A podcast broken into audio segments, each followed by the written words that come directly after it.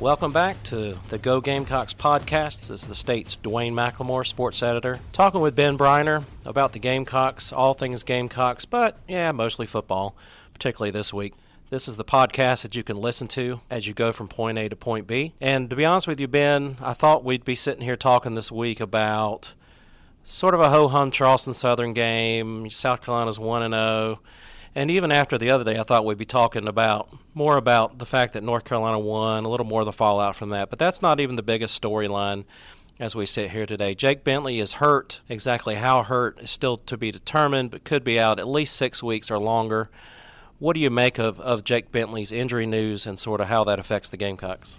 I think it changes things because you're not going to have quite the expectations that you had with a senior quarterback running an offense he's run for a while and trying to make sort of his last ride. There's sort of a reset button effect that happens when you've got a freshman quarterback. And they've got one of those right now. I think it changes the dynamics. I'm not terribly sure how it affects what people kind of think about how this season might go because the road was going to be rocky beforehand. And there's a lot of hype around Ryan Hilinski. I, I don't yet know what he'll be able to do. Will he be able to live up to some of that? Will he kind of have some of those moments that inspire some people to be pretty excited? And you know what? For all I know, Jake Bentley came in a few years back and kind of set the world on fire, so it's not inconceivable that Hilinski could do something similar. But it definitely changes expectations to a degree because you've got a guy who's barely removed from high school handling the most important position on the field.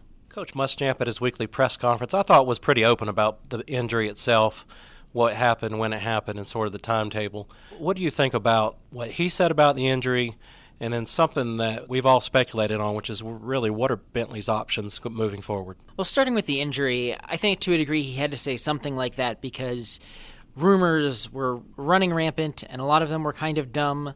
People probably making up that he'd broken his foot kicking a locker or some sort of nonsense. But I think he seemed to be somewhat open about it, which he isn't always open about injuries. And he, you know, he, he didn't mention anything about it on his teleconference on Sunday, despite the fact that he said Sunday morning he knew something was wrong. So I don't I don't know that you can 100% believe every bit of it, but he certainly provided a fair amount of detail. Said it happened on the last play when Bentley's foot got kind of bent up in a, in a bit of a weird way. And it, it creates a very strange situation for Jake Bentley because we don't know how Hilinski's going to do. And if he does well, does that make things happen a different way? And if he doesn't do well, what kind of dynamics does that change? In theory, if Jake Bentley's out all season, he could come back. I don't exactly know if he would because he's, he's got NFL dreams. Maybe he just says he, it's time to make it a jump. Maybe he thinks that one fully empty season and one very bad performance simply aren't enough. So it's it's possible that if Hilinski's very good, you could end up with a graduate transfer situation. I'm not really sure. I think I think there's just a lot of options available, and so much of it rests on what happens from here on out. Shoot, if if they go, you know, if they have a really rough season, maybe he does come back. Maybe he says, "I'll give this one more go." But it definitely there definitely is kind of a lot of directions this could go right now. You touched on this a little bit earlier, but what do you expect from Ryan Hilinski this week? What do you think South Carolina expects from Ryan Hilinski this week? What what would be a good game beyond just a win? I think a good game would first of all not having him get hit too much, but beyond that, I think a good game would be one where he just gets the ball into the hands of playmakers with accurate passes. That might mean more slants. That might mean screens that hit guys in the right way. That might mean a solid completion percentage, maybe not a big yardage total. And it might mean just taking the plays that are there. And at times, it seemed like taking the plays that are there were, had been a bit of an issue for Jake Bentley. So if Hilinski can even do that, that would help them, I think, out immensely. Obviously, they have to win. That's a given, given it's an FCS team. And maybe have a little more inspiring of a performance than, say, Brandon McIlwain's opener against East Carolina back in 2016, which had moments, but you could kind of tell that this might be a little bit rickety. Now, these are the kind of games where you know you're going to see Ryan Hilinski starting, of course.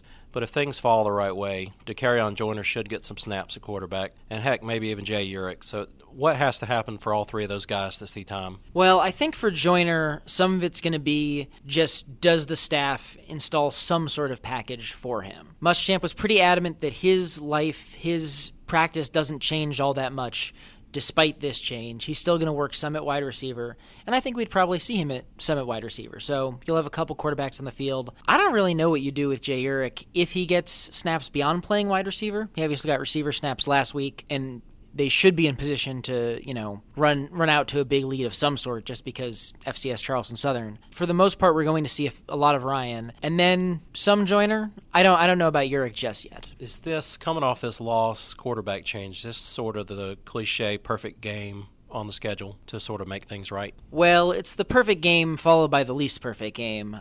I don't know if it makes things right because it's still an FCS game and there's still only so much you can do in an FCS game. But at the very least, it could give uh, the Gamecocks a chance to sort of get a few swings in, get some confidence back. I don't know that it'll get the fan base's confidence back unless Ryan Hilinski throws for 300 yards but it'll at least give them a sense of uh, of things being on a little bit more stable of ground, if nothing else. Not much more stable, but a little bit. And and there's actually a small irony that before the 2018 season, with all the promise it had, Ryan Hilinski had said several times that he figured Jake was going to go pro, and then he would be competing for a chance to play Alabama and Williams-Brice at the start of 2019. And now, weirdly, he's going to end up getting that chance we sort of know what should happen this weekend as far as wins and loss. We sort of know what should happen next weekend as far as a win and a, and a, loss. How crucial are those next four or five games really to this season in determining what the Gamecocks can be? That that schedule is at Missouri, home against Kentucky, at Georgia, home against Florida, at Tennessee, and then we'll go ahead and throw in home against Vanderbilt. Really, how how much are we going to learn these next two weeks versus those next five or six weeks? I think the next two weeks are going to be about can Hilinski show promise against Charleston Southern? Can everyone stay healthy against Alabama? And to be honest, that second part would have probably been true even if Jake Bentley was was in there. The Missouri and Kentucky games are going to be interesting. Missouri had pretty much a nightmare of an opener. Kentucky was shaky against Toledo, which usually isn't a good indicator of anything. So I think a lot of it's going to come down to start with those two games. Can South Carolina win both? If they can win both, they've kind of still got the season sort of on stable ground. If they lose one, the bowl hopes start to really wane. Uh, if they lose both, you know, things could get extremely dicey. Georgia is Georgia. Florida is kind of an unknown product. Their opener was pretty atrocious to watch, but they did win, which is more than you can say for a bunch of other SEC East teams. And a lot of that's going to be are they as good as people thought they might be able to be? Um, Tennessee Vanderbilt also really crucial games because Tennessee lost to Shawn Elliott's Georgia State team, which is its own kind of mess, and Vanderbilt is at least last year they were feisty enough to maybe cause some problems. So if South Carolina wants to, you know, even climb into a position that would match what they were hoping for in the preseason, you've probably got to win all four of those games or at least win win those four games and at least give have a good showing against Florida. Offensive line didn't play super well last week. I think we can all agree on that. Bentley was knocked around quite a bit, including that last play where we believe that injury may have occurred. Will Muschamp publicly has admitted that they're shuffling the offensive line around. What's happening there and why? First off, they're moving Donell Stanley back to center, which is pushing Jordan Rhodes into the starting lineup and Stanley and Muschamp basically said that Eric Douglas, who started at right guard against North Carolina, is kind of on shaky ground. They kept mentioning Jovaughn Gwyn, hoping he could do more.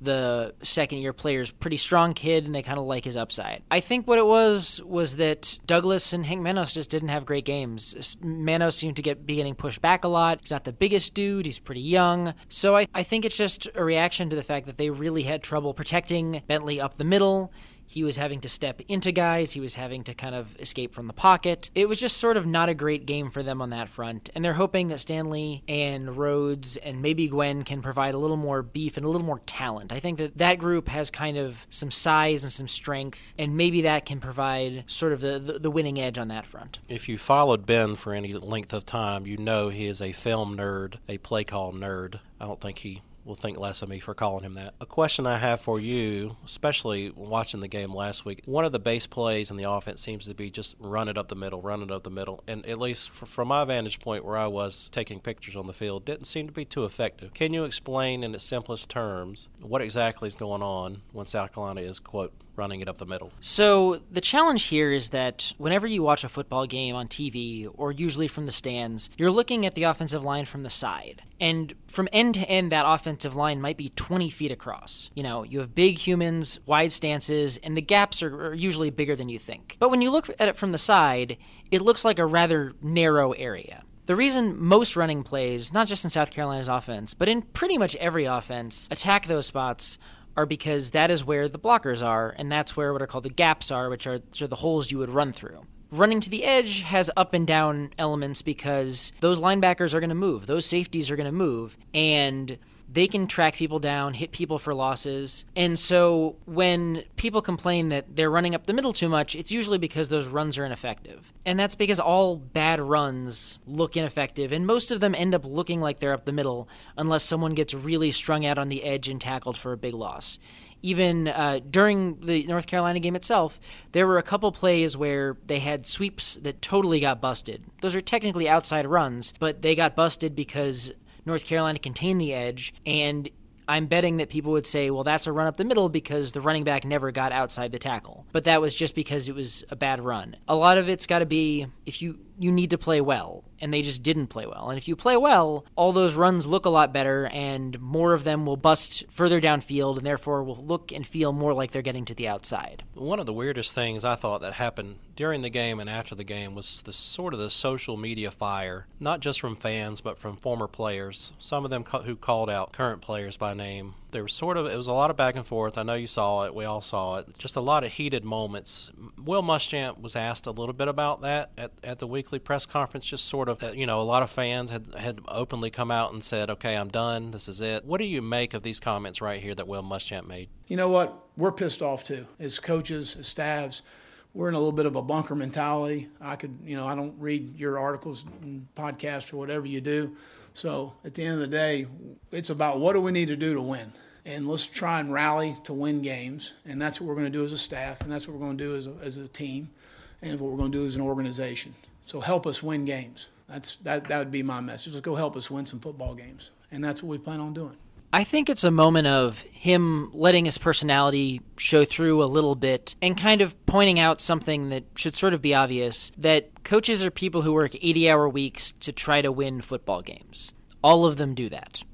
The good ones, the bad ones, the ones in the low levels, the ones at the highest levels. They all put a lot of time into this, and it ends up being a zero sum game where someone who works 80 hours a week is going to lose one game on a weekend they might lose a lot of games in a season. And as mad as fans are, the coaches are also mad because they have some measure of control and those failures are reflected on them. And so I think he was just letting a little a little out about how he was sort of he was angry about it because his team came out and played particularly badly in a moment when they really couldn't afford to. And I think it's been interesting to watch how things have turned because it was so unexpected and the different voices that have been mad about it and the weird little quirks about what has happened on social media even before the Hilinski thing and the Jake Bentley thing all came to pass. I was speaking to someone, I think it was in the off season, and they asked about the North Carolina game and I said people aren't thinking too much about the North Carolina game because if South Carolina loses to North Carolina, it means that making a bowl is going to be extremely difficult. So it's just the kind of thing that people don't put at top of mind because they don't want to say this team might win four games in the offseason. And then it happened, and all of a sudden, those emotions and those insecurities that people had been, you know, putting aside suddenly come rushing back with a vengeance. Yeah, I thought it was particularly weird that a couple weeks ago, I think most people thought this would be a 2 0 South Carolina team going into the Alabama game. And here we are after one game, and in the hours after that one game, and folks are asking questions like, what is Will Muschamp's buyout? Uh, so, for the purpose of this podcast, what is Will Muschamp's buyout? I need to 100% crunch the numbers. The listed number as of the beginning of April, I believe, was $18 million. I need to check if that's prorated through the season, as in every month that goes by, some of it comes off. I believe it is at least 18 million and might be closer to 14 million by the time you would end up cutting him loose. And I have read a couple figures where people have listed it actually as 22 million. not totally sure the math behind that. Regardless, say it's a lot of money and possibly enough to prevent him from getting ousted this season unless a lot of things went very wrong. A big reason South Carolina struggled against North Carolina was that Gamecocks defense gave up a couple big plays. Seemed to be a lot of crucial third down conversions for North Carolina. What all do we know about any defensive changes that may or may not happen this week? It doesn't sound like there are going to be a ton of real defensive tweaks.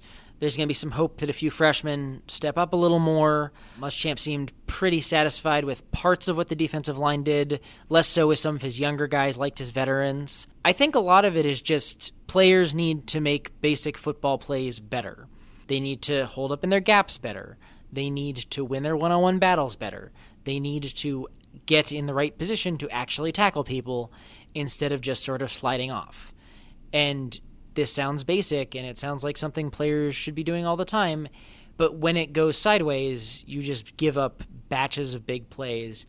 And it seemed like that was really kind of what was happening. Game time, noon, Saturday. South Carolina and Charleston Southern are doing everything they can to make sure this game is played. Charleston Southern has canceled classes, and they are not actually in Charleston right now. Where are they, Ben? They're up in Charlotte and are busing down to Columbia every day to use a bunch of South Carolina's facilities, eat at one of their cafeterias, use their weight room. It's it's actually kind of a very cool thing that USC is doing. I don't know what that's going to mean come game time. South Carolina should win this game. Charleston Southern has not been a good program in a few years. Well, they're a rebuilding program now. They were good a few years ago, then they had a, scandal of sorts and have since been rebuilding from that. They seem to have a roster that is heavy on former Gamecock one time targets or with a few Gamecocks on the roster. But I think that USC should be in good position to win easily, and it's just kind of a weird situation that they're, you know, using a bunch of their buildings this week. We didn't ask you to make a prediction last week. Predictions have been our thing in the past, so you got a score in mind for this week's game? I've not quite sat down and looked closely at Charleston Southern, but I would go with South Carolina in the 38 to 13 range. I just wrote down 45 to 10 off the top of my head, so it's about the same neighborhood. Yeah, I think that South Carolina should get in position to blow things out and if they don't, it probably would say something troubling about the running game, since that's something they're going to have to rely on. And based on how they started last week, it would probably be good to see the running game be able to maintain to some degree. That's it for this week's edition of the Go Gamecocks podcast. You can support our work with our digital only sports pass. Still only $30 for the first year. Get more details on that at thestate.com slash sports pass.